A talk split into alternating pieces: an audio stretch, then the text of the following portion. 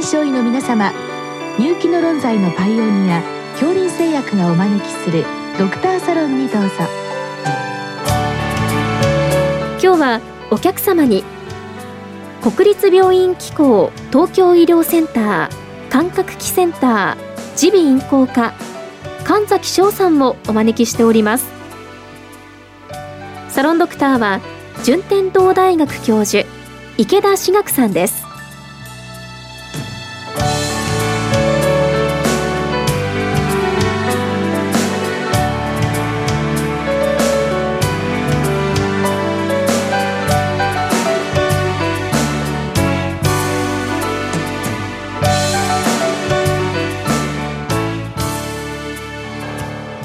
神崎先生よろしくお願いいたします、はい、よろしくお願いいたします、えっと、本日はあの耳鳴りの原因それから治療の変遷と最新の知見ということでご質問が来てるんですけども耳鳴りって、まあ、結構あのよくキーンとかですね短時間で、まあ、私なんかも経験するんですけども先生方のところに耳鳴りで来られる方っていうのはその耳鳴りだけなんでしょうか？その他何か苦痛を感じてらっしゃってくるんでしょうか？はい、えー、重症の患者さんはやはり耳鳴りがあってさらに耳鳴りによって、まあ、精神的な症状例えばうつとか不安あるいは睡眠障害といったものが出ている方が多く、まあ、そういう方が実際あの重症化しやすいということが言われておりまして、まあ、そういう方をあの中心に拝見しております。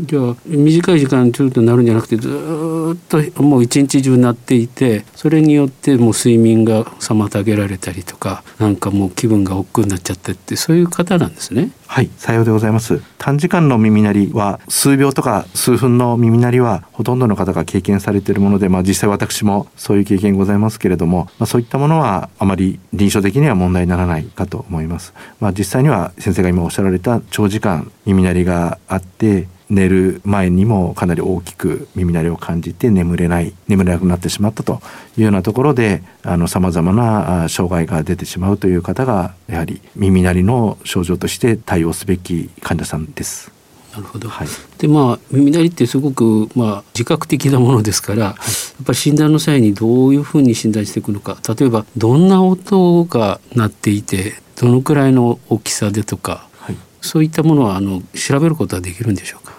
はい、えー、そういった検査があの可能でございます。えー、患者さんの、え、耳にですね、えー、耳鳴りに近い音を提示しまして、あこの音でこの大きさだというような検査がございます。まあ、具体的にはピッチマッチ検査と、えー、ラウドネス検査という名前がついておりますが、まあ、ピッチマッチというのは耳鳴りの周波数音の高さが患者さんの耳鳴りと類似なものを提示して、えー、この音に近いですとおっしゃられたところ、えー、その高さの音だというふうに判定しますしこれぐらいの大きさだと耳鳴りの音と同じぐらいの大きさの音を提示してこれぐらいの同じ大きさですよと患者さんがおっしゃったところであこれぐらいの大きさの耳鳴りですねということを、えー、示してあげて患者さんがこう実体の見えない耳鳴りをですね音の大きさがこれで周波数はこれでっていうようなことを見える化するというか具現化することで、えー、患者さんの耳の中でこういう音が鳴ってるということを示すだけでもあの安心される方もおられます。あのイメージとしてはあのこうヘッドホンですかね、はい、こうつけてよく聴力検査でやりますね。P ーとかで、はい、何でしょうか？はい。いわゆるあの聴力検査で使うヘッドホンを使って行います、まあ、検査の機器としてはちょっとハイスペックな機器になりますが耳鳴り検査用のモードが備わっている検査機器がありまして、まあ、それを使って、えー、行っております。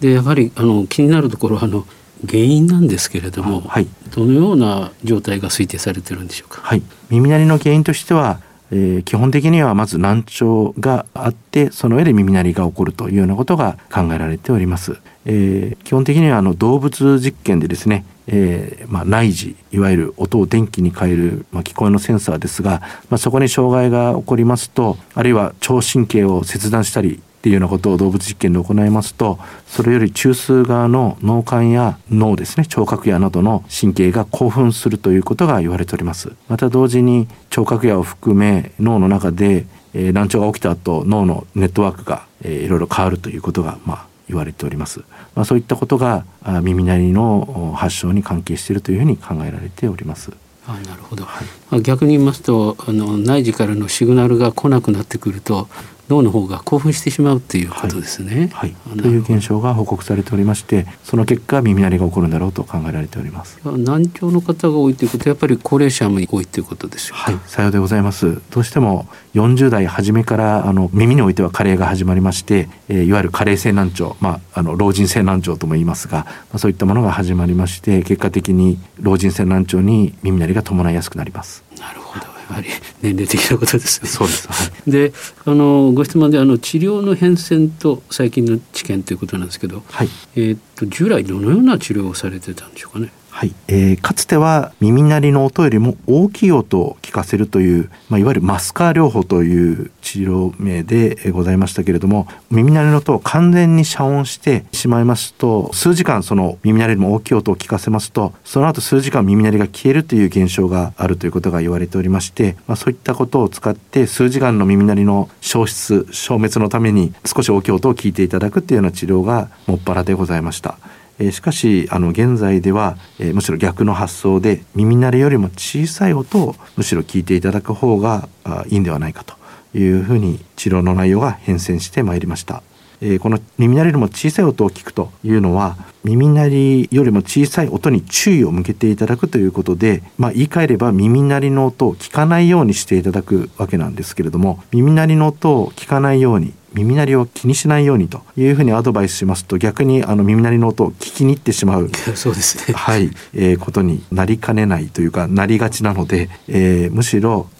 逆に耳鳴り以外の音を聞いていただいて、えー、耳鳴りの音を結果的に聞かないようにするそういった環境を作るっていうことが治療としては効果的ではないかということが分かってきました。まあ、それを耳鳴りよりも小さい音を聞いて耳鳴りに慣れていただくという方法を、えー、音響療法と呼んでおります。この音響療法っていうのはその耳鳴りより小さな音ってあの具体的には例えばピーって音の人たちだったらピーぐらいの低い音ってそういう単純な音なんでしょうか？あるいは普通の音楽とかああいうものでもいいんでしょうか？はいまあ、どのような音でもいいとは言われておりますが割とあのストレスを抱えている患者さんがなられる場合が多いので割とリラックスするような音楽、えー、まあ、クラシックやあるいは軽いジャズのようなものあるいは自然の音というんですが川の流れの音や森の中にいるような音あるいは鳥のさえずりのような音を中心に聞いていただくようなことをお勧めしています。あそれはその方がリラックスできるような音っていうことでよろしいんですね。はい、はい、なるべくそういった音を聞いていただいて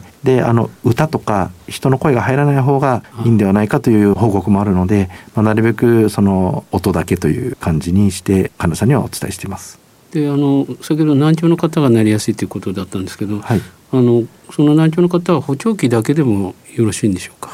さようでございます。難聴の方はある程度難聴が進んでしまいますとそういった CD の音楽の音や自然の音など聞こえないことがございますのでそういう方の場合は、まあ、まず補聴器をつけていただいてで外から音を入れてあげると、まあ、耳鳴り以外の音をもっと入れてあげるということがまず行われますしでその上でリラックスする必要がある。あるいは音を聞いていただいた方がより効果的ではないかという場合には今申し上げたような音を聞いていただいております。あのそれから例えば仕事からですねなかなかそういう音をずっと流しながら仕事ができない方っていうのはいらっしゃいますよね、はい、そういう方は何か特別な機会とかあるんでしょうか？はい。えーと、これも耳鳴り治療器と言いまして見た目は補聴器になってしまいますが軽度難聴というかあるいはまあほとんど難聴がない方でもですね、えー、先ほど申し上げた自然の音とかそういった音の代わりにメロディーのようなものを流したり、まあ、ちょっとまあ、ノイズに近い音ですけどザーっていうような音あの耳鳴りよりも小さい音にして設定して耳に装着して聞いていただくというような方法もございます。その結果まあ外から見るとあの医療機器を使っているということであまり外にどんな音を聞いてるとか音が漏れないということで使われている方も数多くいらっしゃいます。そうですよね。はい、イヤホンだとかヘッドホンしてたら人の話聞いてんのかとかって言われそうなっちゃいます。はい、はい、その通りです。でこの音響療法の期間はどのくらいなんでしょうか？はい、はいえー、音響療法の期間はですね大体、えー、2年間をめどに機器であれば使用していただきますし自然の音を聞いていただく場合には1日やはり日中の時間のほとんどは聞いていただくようにお願いして大体2年間やはりお願いしております。であの効果はどのくらいなんでしょうか、はい、80%ぐらいの方が効果があると言われておりまして、えー、完全に耳鳴りが消えるという方は残念ながら少ないんですが、えー、治療開始前よりも耳鳴りが軽くなったあるいは気にならなくなったあるいは、えー、耳鳴りによるその日常生活への悪影響ですね。そういったものが減ったということを目安に、えー、評価しておりますけれども、えー、大体そういう方が80%ぐらいということになります。でもいいですね。8割っていうのは、はい、なかなか普通のあの薬物療法でも8割っていうのは得られない数字だと思うんですけども、はい、逆に薬物療法っていうのはないんでしょうか？はい、えー、薬物療法で科学的なエビデンスがあるものは残念ながら今のところございませんでほとんどの薬物がプラセボと同等の効果しかないということが言われておりますでよくあのビタミン B12 とかですね、はい、あの血行を良くするってユベラとかですね、はい、使う方もいらっしゃるんですけど、はい、この方たちに対してはどのように説明されてるんでしょうか？はいあの本当にビタミン B12 不足の方はですねビタミン B12 の補充によって耳鳴りが軽減するという論文報告はございますがビタミン B12 不足の方欠乏の方が、まあ、どこまでいらっしゃるのかなかなか把握できておりませんけれどもそんなにはいらっしゃらないんではないかと思いまして、えそういう意味ではなかなかこのビタミン B12 だけでは耳鳴りが治るというか軽減するということは難しいのではないかなと思います。もちろんあのプラセボ効果として飲んでいただいて治る方もいらっしゃるので完全に無駄とは申しませんが、えエビデンスとしては効果があるというふうにはなっておりません。でもまあ中には試してみたいという方いらっしゃると思うんですけど、はい、そんな方はまあ一月もやってみて変わらなきゃもうダメだねっていう話なんでしょうかね。そうですね。あまり長い間使って効果がないという場合にはやはり次の治療に切り替えていかないとやはり耳鳴りを放っておくことで、えー、先ほど申し上げた、まあ、メンタルヘルス的な悪影響が出る方もいらっしゃいます。従いまして、えー、1ヶ月ぐらいをめどにもしお薬を飲んであまり効果がないようであれば音響療法をお試しいただくのがいいのではないかというふうに考えております。どうもありがとうございました。ありがとうございました